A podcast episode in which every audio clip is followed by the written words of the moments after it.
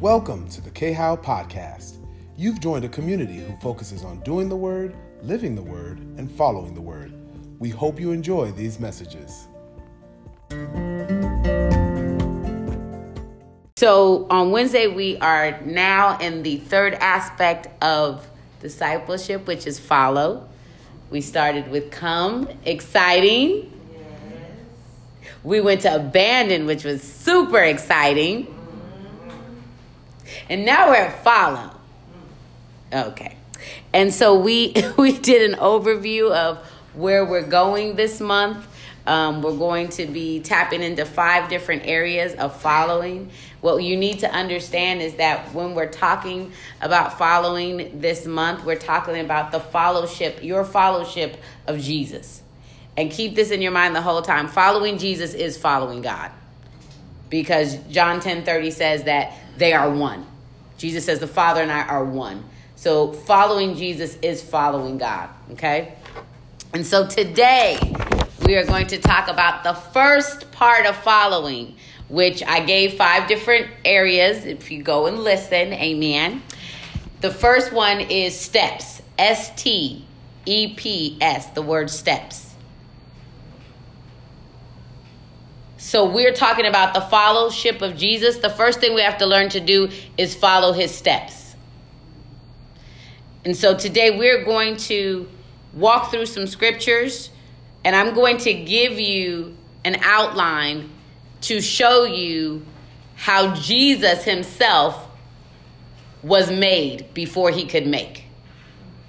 Right? Because everything that we do, everything that God is giving us is a picture of himself because we are then to emulate later, to imitate, to represent the Father, Son, and the Holy Spirit. And I think sometimes, a lot of times, we as Christians, we decide or we choose to make up things um, because of the way we think we should be going. So we decide how we're going to follow Jesus. But I'm going to give you a clear picture that shows you that Jesus himself first made sure he was made before he could make. And so we said the first six months is us being made so that the last six months we can then make. Okay? So the word steps, um, I love God always confirms. In Psalm 37 and 23, it says this that the steps of a righteous man are ordered by the Lord. That word steps is course of life. So the course of your life, you're going, right? And here's what you need to understand. Not the moment in your life, the course of your life.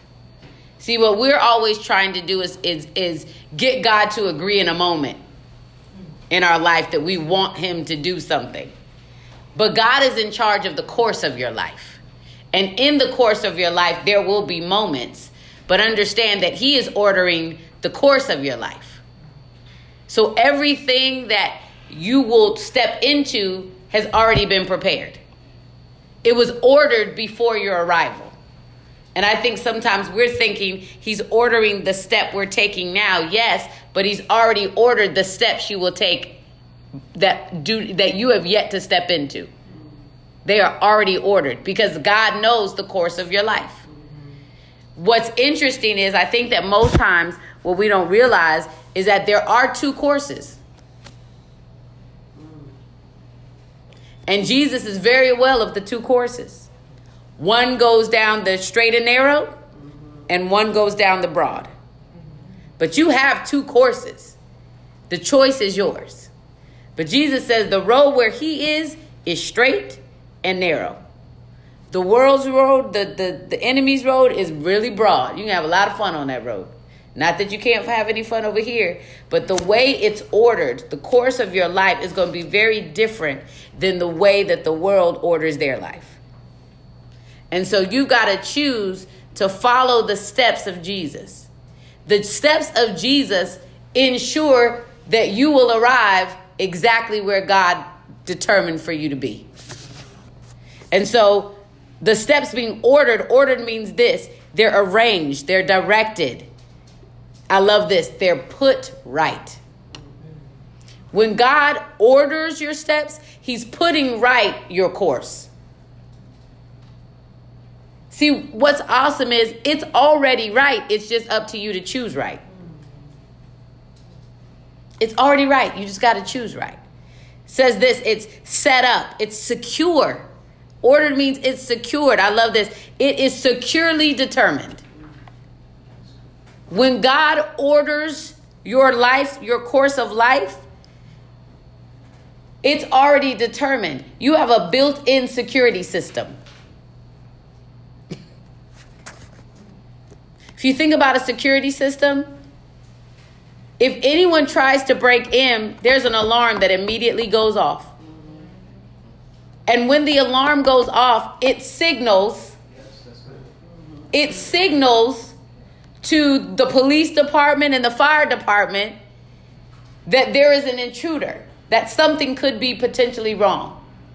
And they immediately call you to make sure you're okay. God has a built in security system for the course of your life.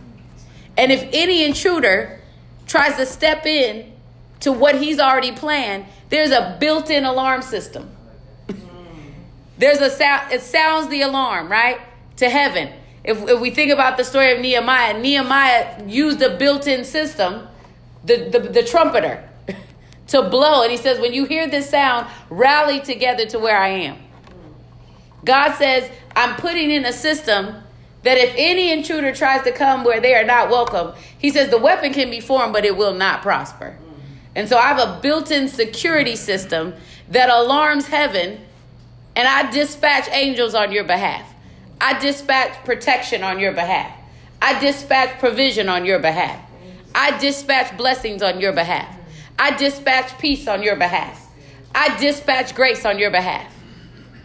So, whatever is trying to invade the course of life that God has already ordered, that He has already established, that He already has put right, you need to know that there is already security built in to it. You are secure if you are put right. The only time you're un- you're not secure is when you go wrong. Amen. And so let's walk through the steps of Jesus to show us how he was willing to be made before he ever began to make. So, Matthew 3 and 13, let's go there.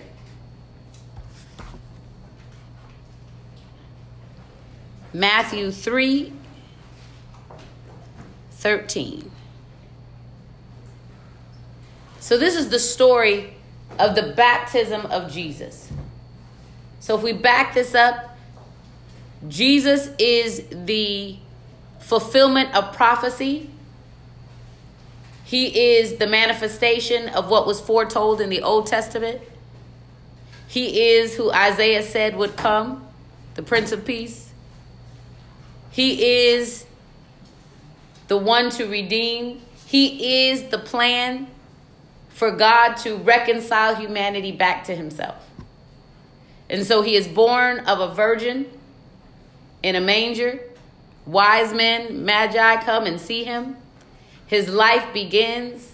He is a young boy who goes to worship with his parents and does not follow when they leave, but stays to do what he said is his father's business. He continues to grow, and in the natural, he becomes a carpenter. So Jesus is in the natural what he will be in the spiritual, which is a builder. And so he arrives at this moment as he has now come into maturity.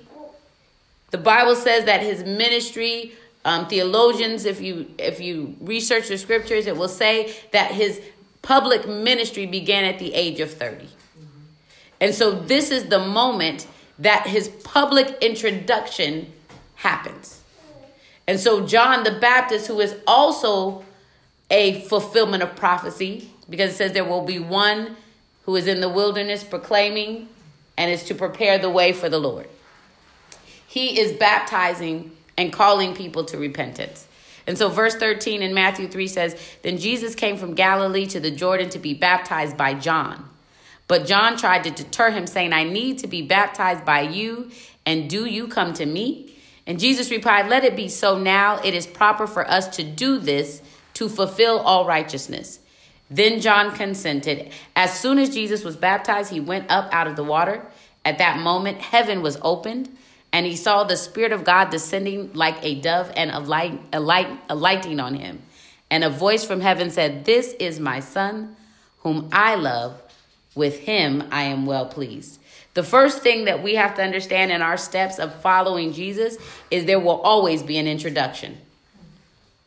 So, Jesus' baptism is an announcement and an introduction to all. God's introduction solidifies his direction. God's introduction of you solidifies his direction for you. So, Jesus' willingness to follow as man made his ability to speak to man that much more powerful. He was Jesus, he was the Son of God. So Jesus' willingness to follow as man, it, I'm sorry, as man made his ability to speak to man that much more powerful. Jesus could say this I've been where you are. It says that he was man, endured everything that man would endure, and yet he sinned not. But God introduces him in this moment to everyone that is there. Before this, he is just the carpenter Jesus of Nazareth. But at this moment, God introduces him and has a formal presentation. When you are introduced, it's a formal presentation. And you have to understand that there must be an introduction to who you are becoming. Because if you are not introduced, you will not be directed correctly. His introduction solidified his direction. Let's go to Matthew 4 and 1. We're just taking a walk into the story. Matthew 4 and 1.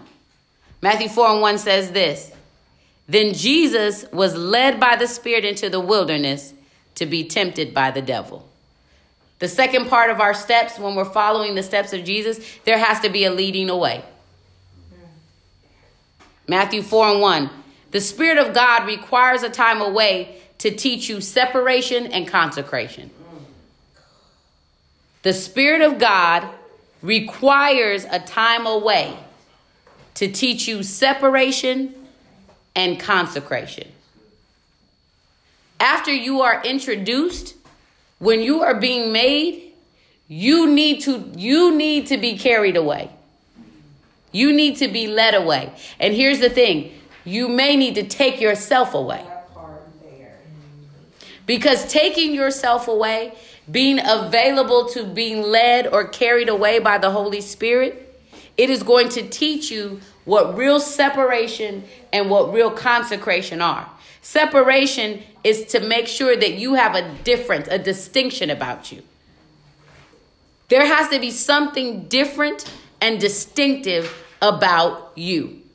And then to be consecrated means this you have to be devoted you have to be devoted and then you have to be dedicated. And that devotion and that dedication is to something that's sacred.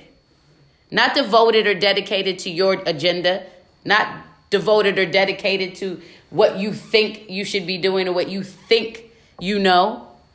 It is a dedication and a devotion to who He is to the Spirit of God, to the presence of God, to the power of God. And most of us are introduced, but we are never made separate. And we never understand consecration because we are unwilling to take ourselves out of the game because we think we are so necessary that without us, the team can't win. Well, how about this? If you have not gotten the skill required to win, you help everybody lose. So we need you on the bench long enough to become. The bench is for your making. Most of us talk about the players who live on the bench. But what we never see is the dedication and the devotion that they have because it takes a dedication to sit and wait. It takes dedication to wait to be chosen to play.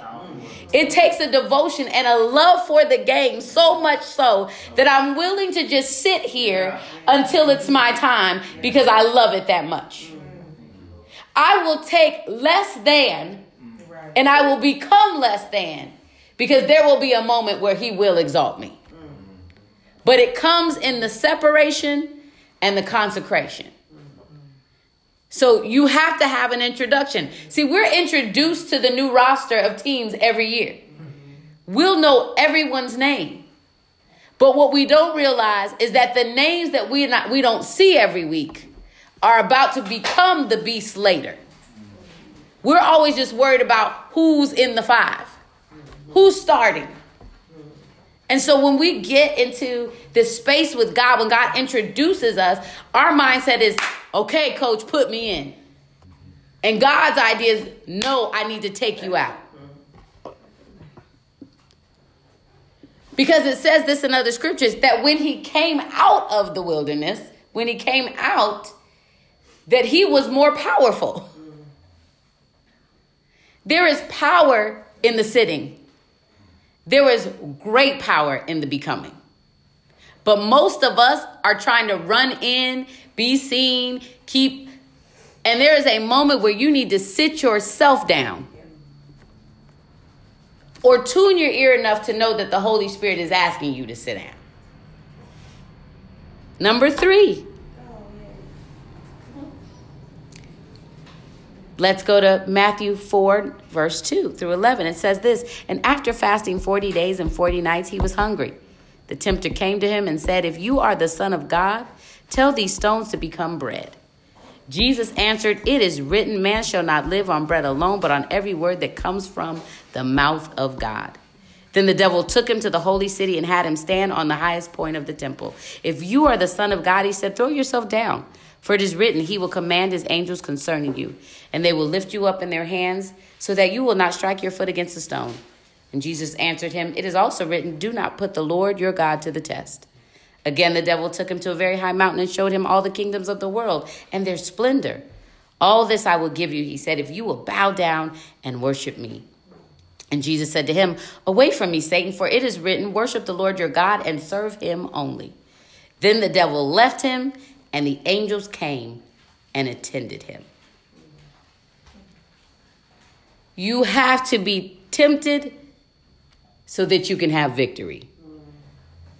So, the third step of following Jesus is the temptation and the victory.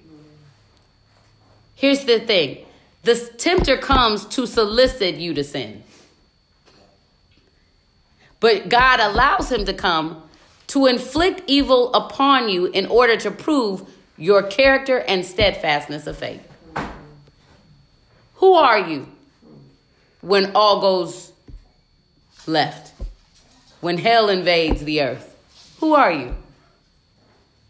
When you get your car hit, who are you?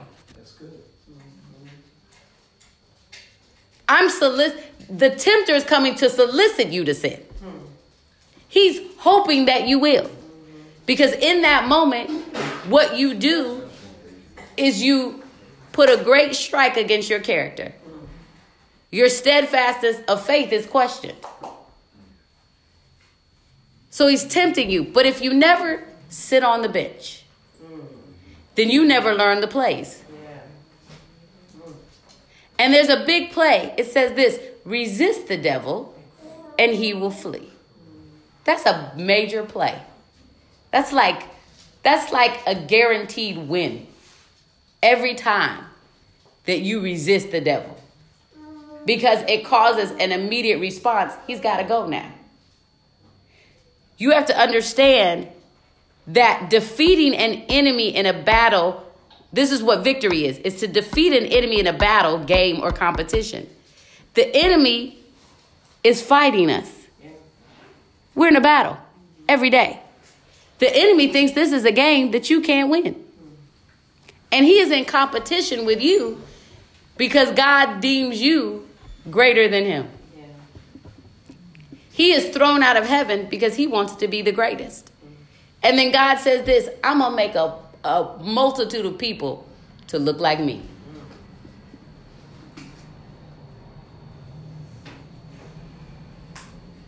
Jesus, the Father, the Son, and the Holy Spirit create us in their image to shine, we are in a battle with the one that wanted to shine the brightest.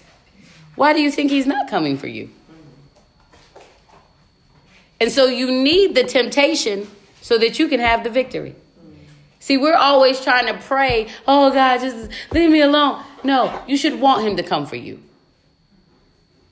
So that you can show who you are and whose you are. In that moment, this thing happens on the street and the car gets hit, you got a choice to make. Will I allow this infliction, this affliction or this infliction to cause my character my steadfastness to go to go away? Or will in this moment I be a vessel? In this moment will my integrity play out? Because integrity means you are the same person in private that you are in public. That nothing shifts. Number 4 in following Jesus. Matthew 4 17, I'm sorry, Matthew uh, 4 and 12 says this when jesus heard that john um, yeah that john had been put in prison he withdrew to galilee leaving nazareth he went and lived in capernaum which was by the lake in the area of zebulun and naphtali to fulfill what was said through the prophet isaiah land of zebulun and land of land of naphtali the way of the sea beyond the jordan galileans of the gentiles the people living in the dark have seen a great light on those living in the land of the shadow of death a light has dawned. Here's number 17. From the time on Jesus began to preach, repent, for the kingdom of heaven has come near. After you've got introduced, after you've been led away, after you've endured the temptation and you are on the other side of victory, it's time to start sharing. You need to have a proclamation, an announced message that is public and comes with conviction. A proclamation is the announce an announcement, an announcement of a message that is public and comes with conviction. So put it like this, you need to declare a thing. When you are declaring something, you just make it quite clear. And a lot of us unfortunately aren't really clear about whose we are. We're clear that we are attached to a system called Christianity, but we're not really clear about being children of God. And so the way that we speak, the way that we share is always about where we go instead of whose we are. It's always a, a, an affiliation instead of a dedication. I'm affiliated to this ministry. I'm affiliated with this denomination. How about I am in relationship and devotion to? I am dedicated. My life belongs to. And so when we share from that way, Jesus shared from a place of relationship and oneness with, with the Father. He never shared about a position in a ministry. Jesus never shared about a platform he was creating.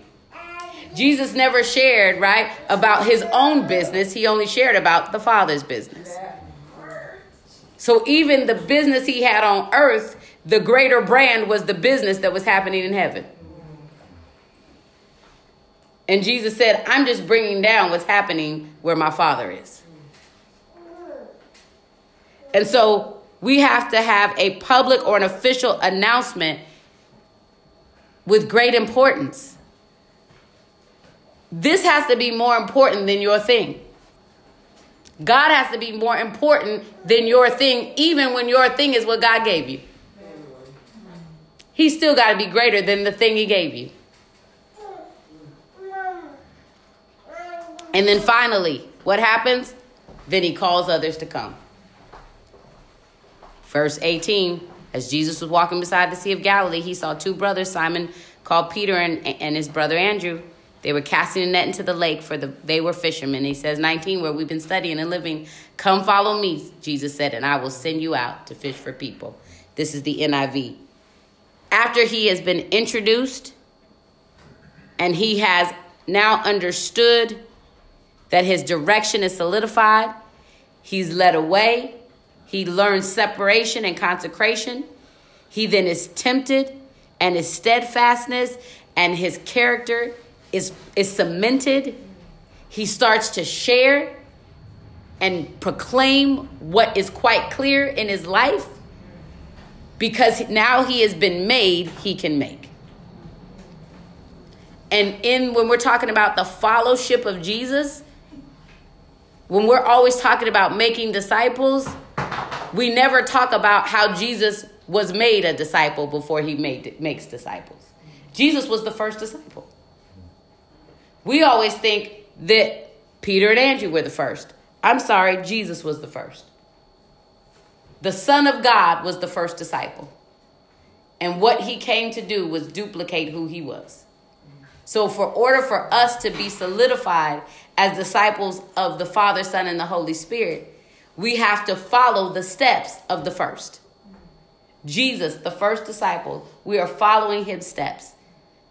Father, introduce us. Because here's the thing once Jesus was introduced, nobody questioned who he was. Hear what I'm saying? Jesus was introduced. No one there in that introduction, and I'm talking about where, where you're introduced. Because when you're introduced is also connected to where you're introduced. Everyone that was where he was introduced didn't question who he was. But what Jesus did was created a built-in um how do I want to say it? A built-in uh word of mouth for Jesus. Cuz everyone that was there left and said, I just saw Jesus.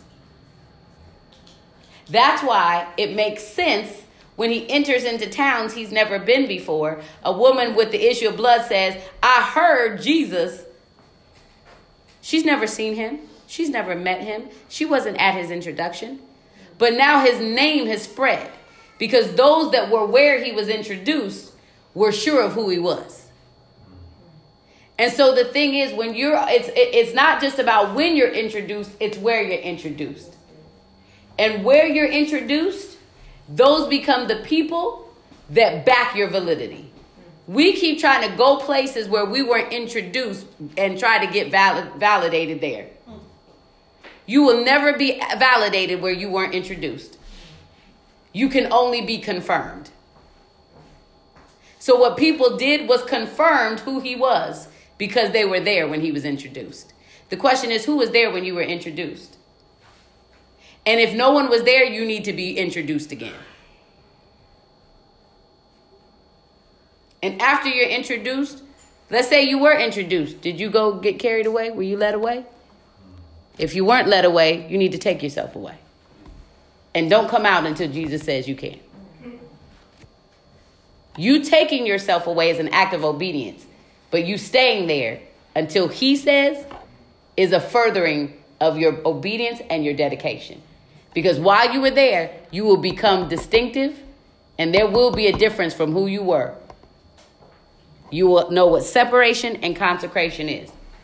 And after that, accept the temptation. Don't run from it. Don't fight against it. Accept it because here's the thing while you were on the bench, you were made stronger.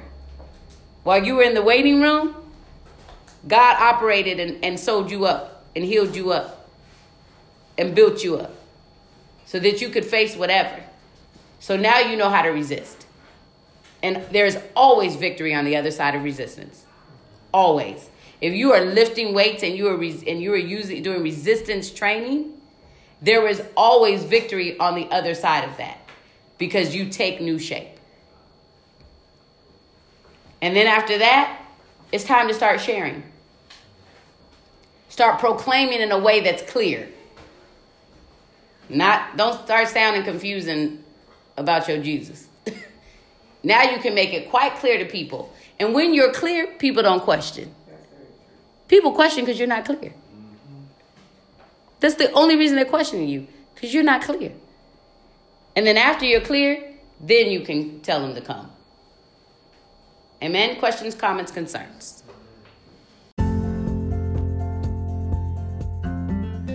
Thank you for joining us on another episode of the K How podcast.